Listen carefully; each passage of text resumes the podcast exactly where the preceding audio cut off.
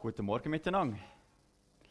Ich möchte euch gerade zum Anfang einen Text vorlesen. Einen kurzen Vers. Matthäus 16, Vers 26.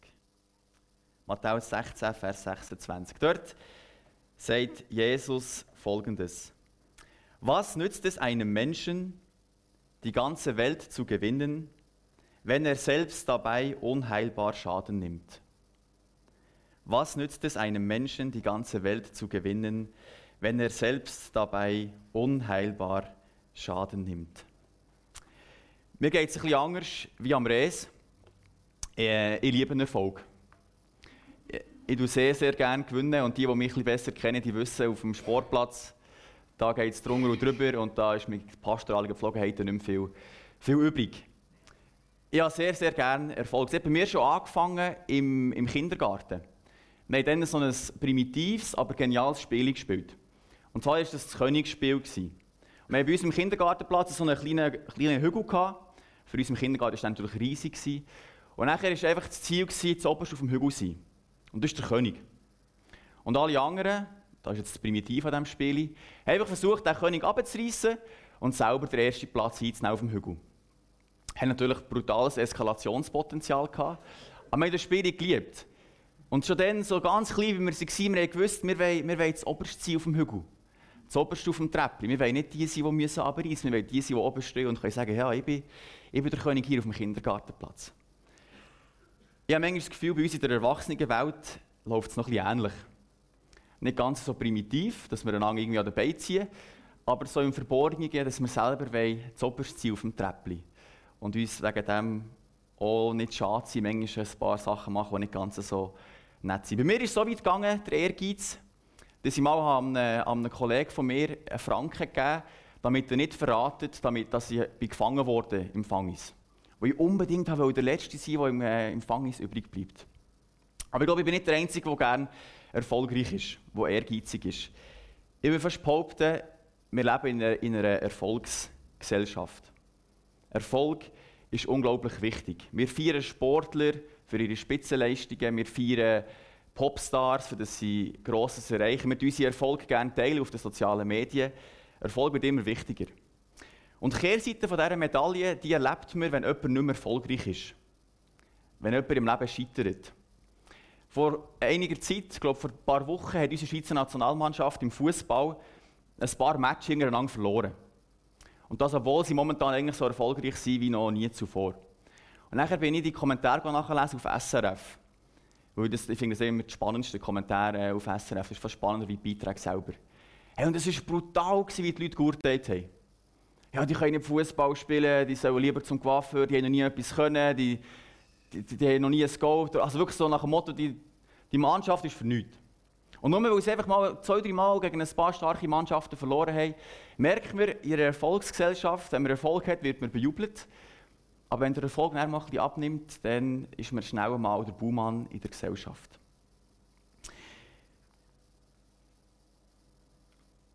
Kannst du mir schon einblenden vorne? Wegen dem heute Morgen das Thema vom Erfolg verfolgt. Wir in Bio, wir haben ja einen regelrechten Tempo für einen Erfolg. Zumindest für einen Sportlich. Habe ich hier ein Foto mitgebracht. Den sollte ich vielleicht noch anlassen. Voilà. Macklingen. Dort oben dort kämpfen die besten Sportlerinnen und Sportler von der Schweiz, damit sie noch besser werden, damit der Fußball noch bisschen genauer platziert ist, damit sie noch bisschen schneller sind, damit die Kugel noch ein weiter gestoßen werden kann. Und ich finde es so lustig, weil, ich weiß nicht, ob es schon mal aufgefallen ist, aber egal, wo ihr im Bio seid, Macklingen sieht man. Und das ist wie früher in diesem Kindergartenspiel bei uns, man muss raufschauen. Man muss auf den Hügel raufschauen und muss sehen, wie die Sportler oben überall ein bisschen besser sind, wie wir selber. Und jetzt sagt Jesus zu mir, als ehrgeiziger Mann, zu euch, oder vielleicht auch gerne Erfolg habt, und zu uns als Erfolgsgesellschaft, was nützt es einem Menschen, die ganze Welt zu gewinnen, wenn er selbst dabei unheilbar Schaden nimmt. Wir befinden uns in dieser Predigtserie, der Rest es schon gesagt, wer ist dein Gott? Was beten wir in unserem tiefsten Herzen innen wirklich an? Und die These ist von dieser Predigtserie, jeder Mensch betet etwas an. Ganz egal, ob Christ, Atheist, Mann, Frau, Städter, Landei. Jeder Mensch hat etwas in seinem Leben, wo er bereit ist, ganz viel Zeit, ganz viel Geld, ganz viel Leidenschaft aufzuopfern, um das zu erreichen. Der Johannes Calvin, der Genfer Reformator, hat mal gesagt, das Herz des Menschen ist eine Götzenfabrik. Und ich glaube, er hat recht gehabt.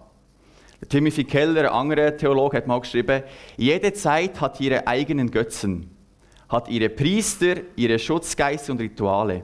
Jede Gesellschaft hat ihre Tempel, seien es Bürohochhäuser, Wellnessoasen oder Fitnesscenter, Studios oder Stadien. Dort werden die Opfer gebracht, die erforderlich sind, um Anspruch auf ein gutes Leben zu erwerben und Unglück fernzuhalten. Wir machen uns zwar keine Götzenfiguren mehr, sagt der Timothy Keller, wie früher, wo man aus Holz oder aus Lehm irgendetwas bastelt, um anzubeten. Aber er sagt eigentlich, der Mechanismus ist genau der gleiche. Wir haben etwas, wo wir alles dafür einsetzen. Wir haben etwas, wo wir sagen, das gibt mir Fülle in meinem Leben und für das gebe ich ganz viele Sachen auf. Und heute geht es mir um einen Götz vom Erfolg. Und wie schnell, dass wir vom Erfolg können verfolgt werden können. Aber zuerst noch zu der These, dass jeder Mensch etwas anbetet. Die ist gar nicht so normal. Zumindest, wenn man nicht an Gott glaubt. Dann kann man jetzt sagen, ja, hey, nein, ich, ich bin nicht Christ, ich gehe nicht in eine Kirche normalerweise.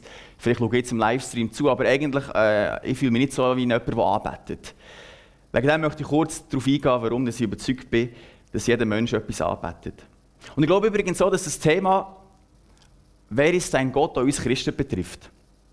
Ich frage mich nämlich oft, warum wir, dass wir als Kirche, ich persönlich als Christ hier im Bio, warum ich manchmal nicht so viel Frucht sehe in meinem Leben. Oder warum dass ich manchmal nicht so anziehend bin, wie ich eigentlich gerne möchte. Oder warum dass mein Leben nicht so erfüllt ist, wie ich es mir vielleicht vorstelle. Und ich merke in meinem persönlichen Leben zumindest, und ich glaube, vielleicht geht es euch auch so, dass wenn immer ich etwas anderes als Nummer eins habe in meinem Leben, als Gott, wenn immer eine Götzenfigur, sei das jetzt eben Schönheit, Sport, Erfolg, wenn das das Zentrum wird, dann wird mein Leben fruchtlos, dann spüren Nicht-Christen oder unser eigener Nachwuchs, unsere Doppelmoral, dann fehlt das Leben. Ich habe ich ein Zitat mitgebracht von jemandem, der sich mit Götzendienst beschäftigt, obwohl er selber nicht Christ ist. Er ist ein Atheist und der hat vor Studenten bei einem Abschluss von der erfolgreichsten Studentin in Amerika, hat eine Rede gehalten und dort redet zu seinen Studenten über Götzendienst. Ist ein längeres Zitat, aber weil es so gut ist, habe ich es mitgebracht. Und er kommt auf den gleichen Punkt wie eigentlich die christliche Tradition, wie die Bibel. Er schreibt, oder er sagt, besser gesagt vor Studenten, folgendes. Wir alle beten etwas an. Wir können nur das Objekt frei auswählen. Und ein einleuchtender Grund, sich dafür eine Art Gott oder spirituelles Anbetungsobjekt auszusuchen, ist, dass so ziemlich alles, was man anbeten kann, uns bei lebendigem Leibe auffressen wird. Wenn ihr Geld und materielle Güter anbetet, wenn ihr daraus euren Lebens Lebenssinn zieht, dann werdet ihr davon nie genug haben. Wenn ihr euren Körper, eure Schönheit und sexuelle Attraktivität anbetet, dann werdet ihr euch immer hässlich fühlen. Und wenn mit der Zeit das Alter seine Spuren hinterlässt, dann sterbt ihr tausend Tode, bis euch die Trauer darüber einholt. Wenn ihr Macht anbetet, dann werdet ihr euch schwach und ängstlich fühlen und noch mehr Macht über alle anderen haben müssen, um eure eigene Angst zu betäuben. Wenn ihr euren Intellekt anbetet und als kluge Menschen gelten möchtet, dann werdet ihr euch als Idioten und Hochstapler fühlen, die jederzeit auffliegen können. Aber das Infame an diesen Formen von Anbetung ist, dass sie unbewusst ablaufen. Es sind die persönlichen Standardeinstellungen, die in jedem von vornherein eingestellt sind. Provokant, oder? So vor Studenten, die eigentlich jetzt darauf gewartet haben, eine Ermutigung zu bekommen für äh, ihr Arbeitsleben. Aber was er hier beschreibt, das deckt sich eigentlich eins zu eins mit dem, was die Bibel uns über das menschliche Herz sagt. Ich habe hier versucht, das in dieser Grafik darzustellen.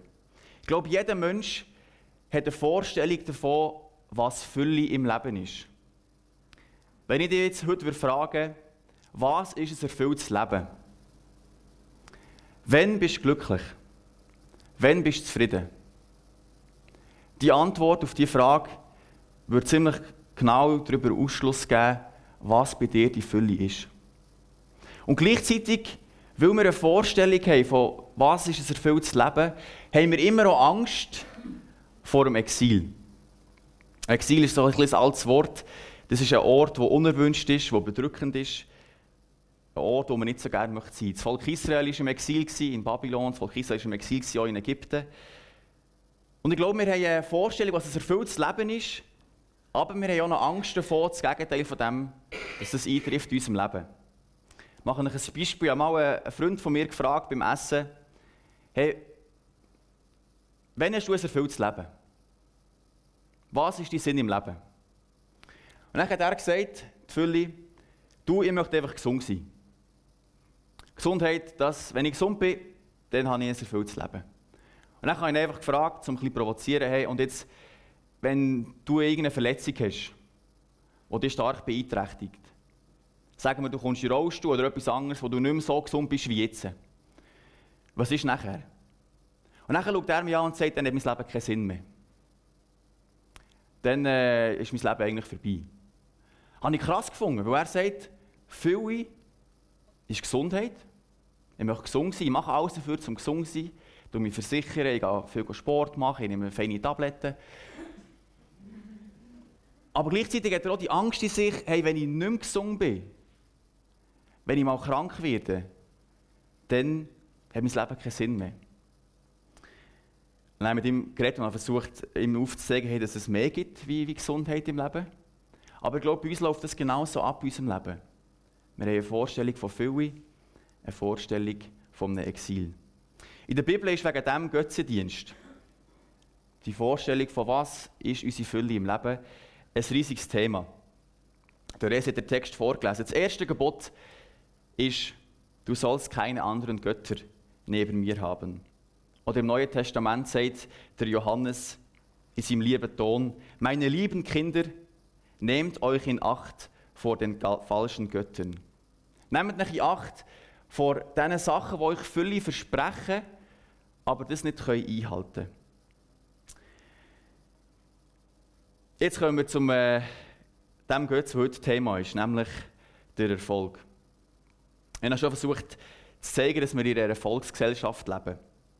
Und dass viele von uns sich über den Erfolg in ihrem Leben definieren. Und ich glaube nicht nur Spitzensportler oder Popstars, das sind ja so ein bisschen die Extrembeispiele, die wir haben. Die, die zu Macklingen Sport machen, die, die in der Champions League spielen, die, die auf der grossen Bühne auf der Welt spielen. Aber ich glaube, es läuft auch in unserem alltäglichen Leben, auch wenn wir weniger bekannt sind, weniger erfolgreich, läuft der Mechanismus ab manchmal. Vielleicht ist es auch nicht erfolgreich sein im Spitzensport, aber erfolgreich sein im Hausbau, erfolgreich sein in der Arbeit, die Karriereleiter ein bisschen aufsteigen, erfolgreich sein in anderen Lebensbereichen. Es kann bei uns dazu führen, dass wir unsere Fülle im Leben, den grünen Bereich von vorher, mit dem Erfolg gleichsetzen. Und jetzt, warum ist das negativ? Wenn Erfolg habe, ist etwas Schönes im Tennis, wenn ich gewinne. Ich liebe es. Es gibt nichts Schöneres als zu hören, and the winner is und nachher sein eigener Name. Aber warum ist es negativ? Ich glaube, das Problem ist dann, wenn wir vom Erfolg verfolgt werden. Weil was die Leute damals nicht sehen, sie sehen nur den, den Erfolg. Das, was man hat vollbracht, die Leistung, zu gewinnen.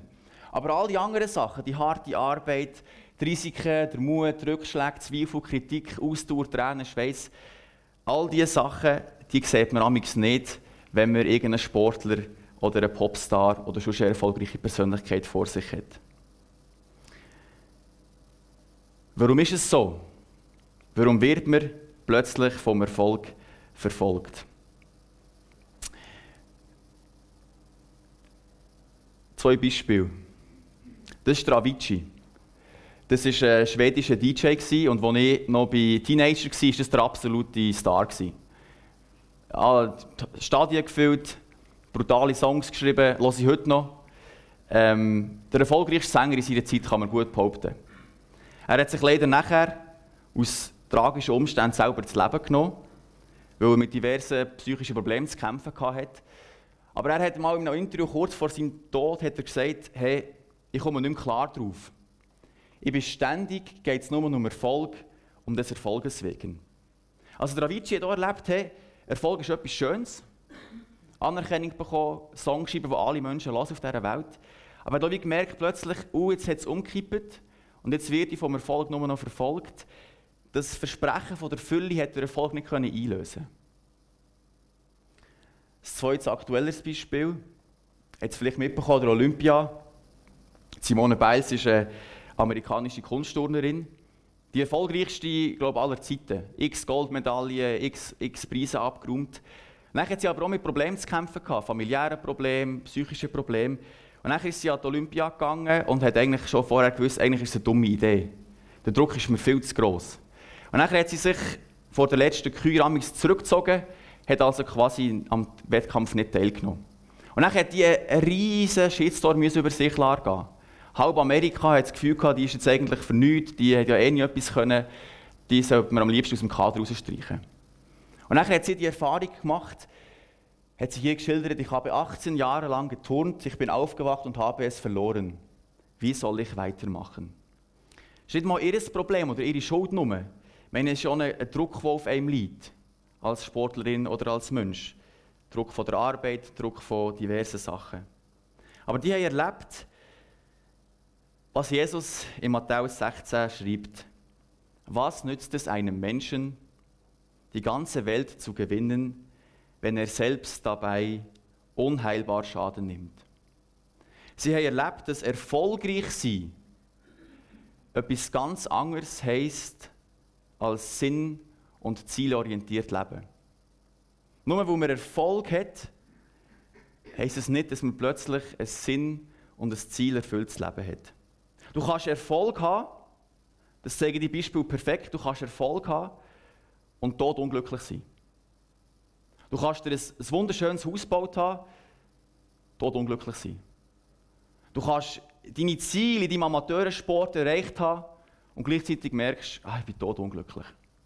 Ein Grund ist, glaube ich, auch, habt ihr schon mal euch einem Kind versprochen, ein Glasse irgendwo zu bekommen?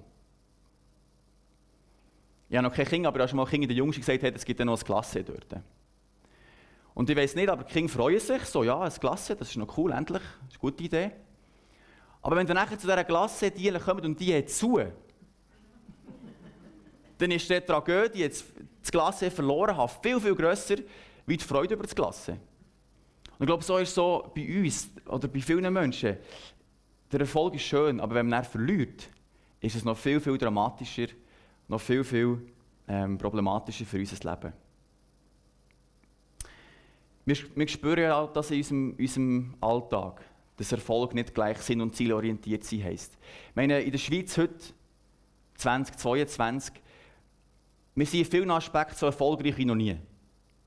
Technologisch, sportlich, Unterhaltungsindustrie, weiss was alles. Wir haben so viel Erfolg wie noch nie, würde ich mal behaupten. Auf der einen diesen Aspekt. Wir haben noch nie so viele Möglichkeiten gehabt, eigentlich sich selber zu verwirklichen und selber zu bestimmen, wo möchte ich erfolgreich sein in meinem Leben. Und dort auch wirklich Zeit und Geld investieren. Aber würde er wirklich sagen, dass die Menschen heute mehr Sinn und mehr Ziel in ihrem Leben haben?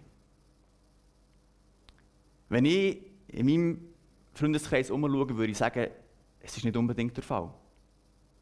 Nur weil man die Möglichkeit hat, erfolgreich zu sein, weil man Erfolg generieren kann, ist man nicht glücklich. Und genau wegen dem ist Götzendienst wenn Erfolg zum Götzen wird, in der Bibel ein riesiges Thema.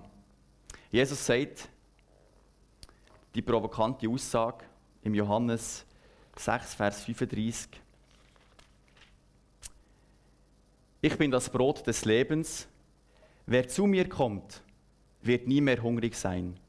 Und wer an mich glaubt, wird nie mehr Durst haben. Was Jesus sagt ist,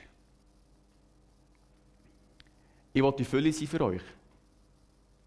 Ich will, dass ihr zu mir kommt und die Fülle könnt bekommen Und das ist das Spannende, der Res hat das erste Gebot vorgelesen beim Volk Israel. Und dort sagt ja Gott, du sollst keine anderen Götter haben. Aber bevor er das sagt, sagt er am Volk Israel, hey, ich habe euch aus der Knechtschaft rausgeführt, aus Ägypten, die sollen keine Sklaven mehr sein. Also Gott befreit das Volk Israel zuerst und nachher sagt er, hey, tut mehr als Fülle, tut mehr als Gott annehmen, weil ihr merkt nachher in eurem Leben, hey, es wird nicht besser gehen. Gott will nicht, dass wir keine anderen Götter anbeten, einfach nur, damit es einfach ein Gesetz ist, sondern weil er auch weiss, dass wir dann die meiste Fülle finden in unserem Leben, wenn wir die Fülle bei ihm finden. Ich bin das Brot des Lebens, wer zu mir kommt, wird nie mehr hungrig sein und wer an mich glaubt, wird nie mehr Durst haben. Mit dem können wir uns vielleicht anfreunden. Ich glaube, mit dem Aspekt, dass Jesus uns die Fülle verheißt, hat niemand Mühe. Eine schöne, schöne Verheißung, ein schönes Versprechen für uns. Und es ist ein wunderschönes Versprechen. Aber der Abschnitt, wo Jesus, den ich vorher vorgelesen habe, in Matthäus 16, dort sagt Jesus noch etwas anderes. Lesen euch den ganzen Abschnitt vor. Ab Matthäus 16, Vers 24 bis 26. Dort sagt Jesus nämlich zu seinen Jüngern, da sprach Jesus zu seinen Jüngern, wenn jemand mir nachkommen will, so verleugne er sich selbst und nehme sein Kreuz auf sich und folge mir nach. Denn wer sein Leben retten will, der wird es verlieren. Aber wer sein Leben verliert um meinetwillen, der wird es finden. Denn was hilft es dem Menschen, wenn er die ganze Welt gewinnt, erfolgreich ist, aber sein Leben verliert? Oder was kann der Mensch für sein Lösegeld, als Lösegeld für sein Leben geben? Wir merken, wenn wir die Worte hören, hey, Jesus oder so eine All-In-Mentalität. Ganz oder gar nicht. Und ich habe mich, das, wir haben mich schon oft daran gestoßen, weil es gibt ja so viele Sachen auf dieser Welt, die schön sind. Und ich glaube, ich weiß nicht, wie es euch geht, aber schöne Sachen finde ich schön. Ich bin gerne erfolgreich. Ich habe gerne noch Geld. Geld kann etwas Schönes sein. Und ich glaube nicht, dass, dass es Jesus darum geht, zu sagen, hey, ihr dürft die Sachen nicht mehr genießen. Immerhin leben wir auf dieser Welt, die Gott geschaffen hat. All die Sachen, die Gott geschaffen hat, sind gut, hat er im Schöpfungsbericht gesagt. Aber ich glaube, es geht darum, wenn, wir, wenn immer wir in unserem Leben etwas anderes als Nummer eins haben, wenn nicht Gott, die Fülle bei Gott suchen, das Nummer eins ist, dann weiß Gott auch, dass es für uns schlimme Folgen wird haben. Der verlorene Sohn im Lukas 15 ist für mich ein Paradebeispiel. Ein Mann, der die Fülle etwas anderem sucht, als in der Beziehung zum Vater, und nachher aber merkt, hey, dumm gewesen, hat mich auf falsche Wege gebracht. Ich habe in dieser Predigt den Titel «Vom Erfolg verfolgt». Und ich hoffe, ich konnte ein bisschen aufzeigen, was problematisch kann sein kann, wenn der Erfolg das Nummer eins ist in unserem Leben. Wenn wir die Fülle im Erfolgreichsein suchen und nicht in Jesus Christus. Ich finde es immer wieder faszinierend, wenn ich Menschen erlebe, die plötzlich sagen, hey, ich will mehr als einfach nur, ich lebe mein Leben und Jesus kann mir noch helfen, meine Ziele zu verwirklichen. Ich liebe es, wenn Menschen kommen und sagen, hey, ich habe etwas erlebt, ich möchte jetzt Jesus ganz und gar nachfolgen. Das beste Beispiel ist für mich ein Kollege, der war äh, in Australien, in der Jüngerschaftsschule, und kommt zurück und sagt, hey, ich habe erlebt, dass Jesus die Fülle von meinem Leben sein kann. Und ich will mein Leben so leben, dass er mehr Raum bekommt in meinem Leben. Und dass die anderen Sachen in meinem Leben weniger Raum bekommen. Und der Strahlen in seinem Gesicht, wenn ich mit ihm rede, ist mir immer so ein Beleg dafür, hey, alles, die Fülle, Jesus zu suchen, das Leben auf das Vertrauen auf Jesus zu geben, das tut uns Menschen gut. Ich liebe es, wenn andere Freunde zu mir kommen und sagen, hey Sammy, ich möchte jetzt mit Jesus ganze Sachen machen, ich möchte die Fülle, die er verspricht, erleben, wenn ich mein Leben auf ihn wirfe. Wir haben ja nachher wieder das Privileg, glaube ich, das Kaffee 47 zu haben. Oder zumindest hat er auch daheim einen Mittagstisch. Oder der geht in ein Restaurant. Auch mal etwas werden jetzt knabbern bekommen irgendwo. Und ich möchte euch ein paar Fragen mitgeben, die vielleicht euch helfen können, herauszufinden, ob der Erfolg äh, zu grossen Raum hat in eurem Leben. Die erste Frage, die ich euch mitgebe, die ihr gerne miteinander reden am Essenstisch, wie definierst du Erfolg? Wenn würdest du sagen, ein erfolgreiches Leben? Die zweite ist, was hilft dir, dich nicht vom Erfolgsdruck, der in unserer Gesellschaft herrscht, zu vereinnahmen? Und die dritte Frage, die ich fast die spannendste finde, wie gehst du um, wenn du mal scheiterst? Wie gehst du um, wenn du mal den Erfolg nicht hast? Tut über das im Kaffee 47 austauschen, mit euren Familien, mit euren Freunden. Ich glaube, es kann mega helfen, herauszufinden, ob der Erfolg zu grossen Stellenwert hat oder von anderen Erfahrungen zu lernen, wie man mit dem Druck umgehen kann, der vom Erfolg kommt.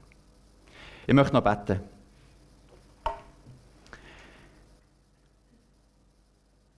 Jesus Christus, du bist, du bist die Fülle. Du bist die Fülle vom Leben, du bist das Brot vom Leben. Du siehst, es fällt mir uns oft schwer, zu dir zu kommen. Wir sind abgelenkt von anderen Sachen. Andere Sachen wollen einen grossen Raum nehmen in unserem Leben. Danke hast du die Welt schön gemacht, dass wir Sachen geniessen können, dass wir profitieren von dem, was du geschaffen hast, mit deiner genialen Kreativität. Aber schenk, dass wir immer wieder in unserem Leben dich als Nummer eins haben dir nachfolgen, in dir, in dir die Fülle finden und lernen, wie wir umgehen können, wenn wir scheitern, wenn wir keinen Erfolg haben. Du bist genug Jesus und hilft, dass wir immer wieder dürfen merken in unserem Leben, wie du genug bist. In schwierigen und auch in einfachen Zeiten. Du bist ein genialer Gott und danke dürfen wir dich haben, die Fülle in dir haben, eine Beziehung mit dir haben. Amen.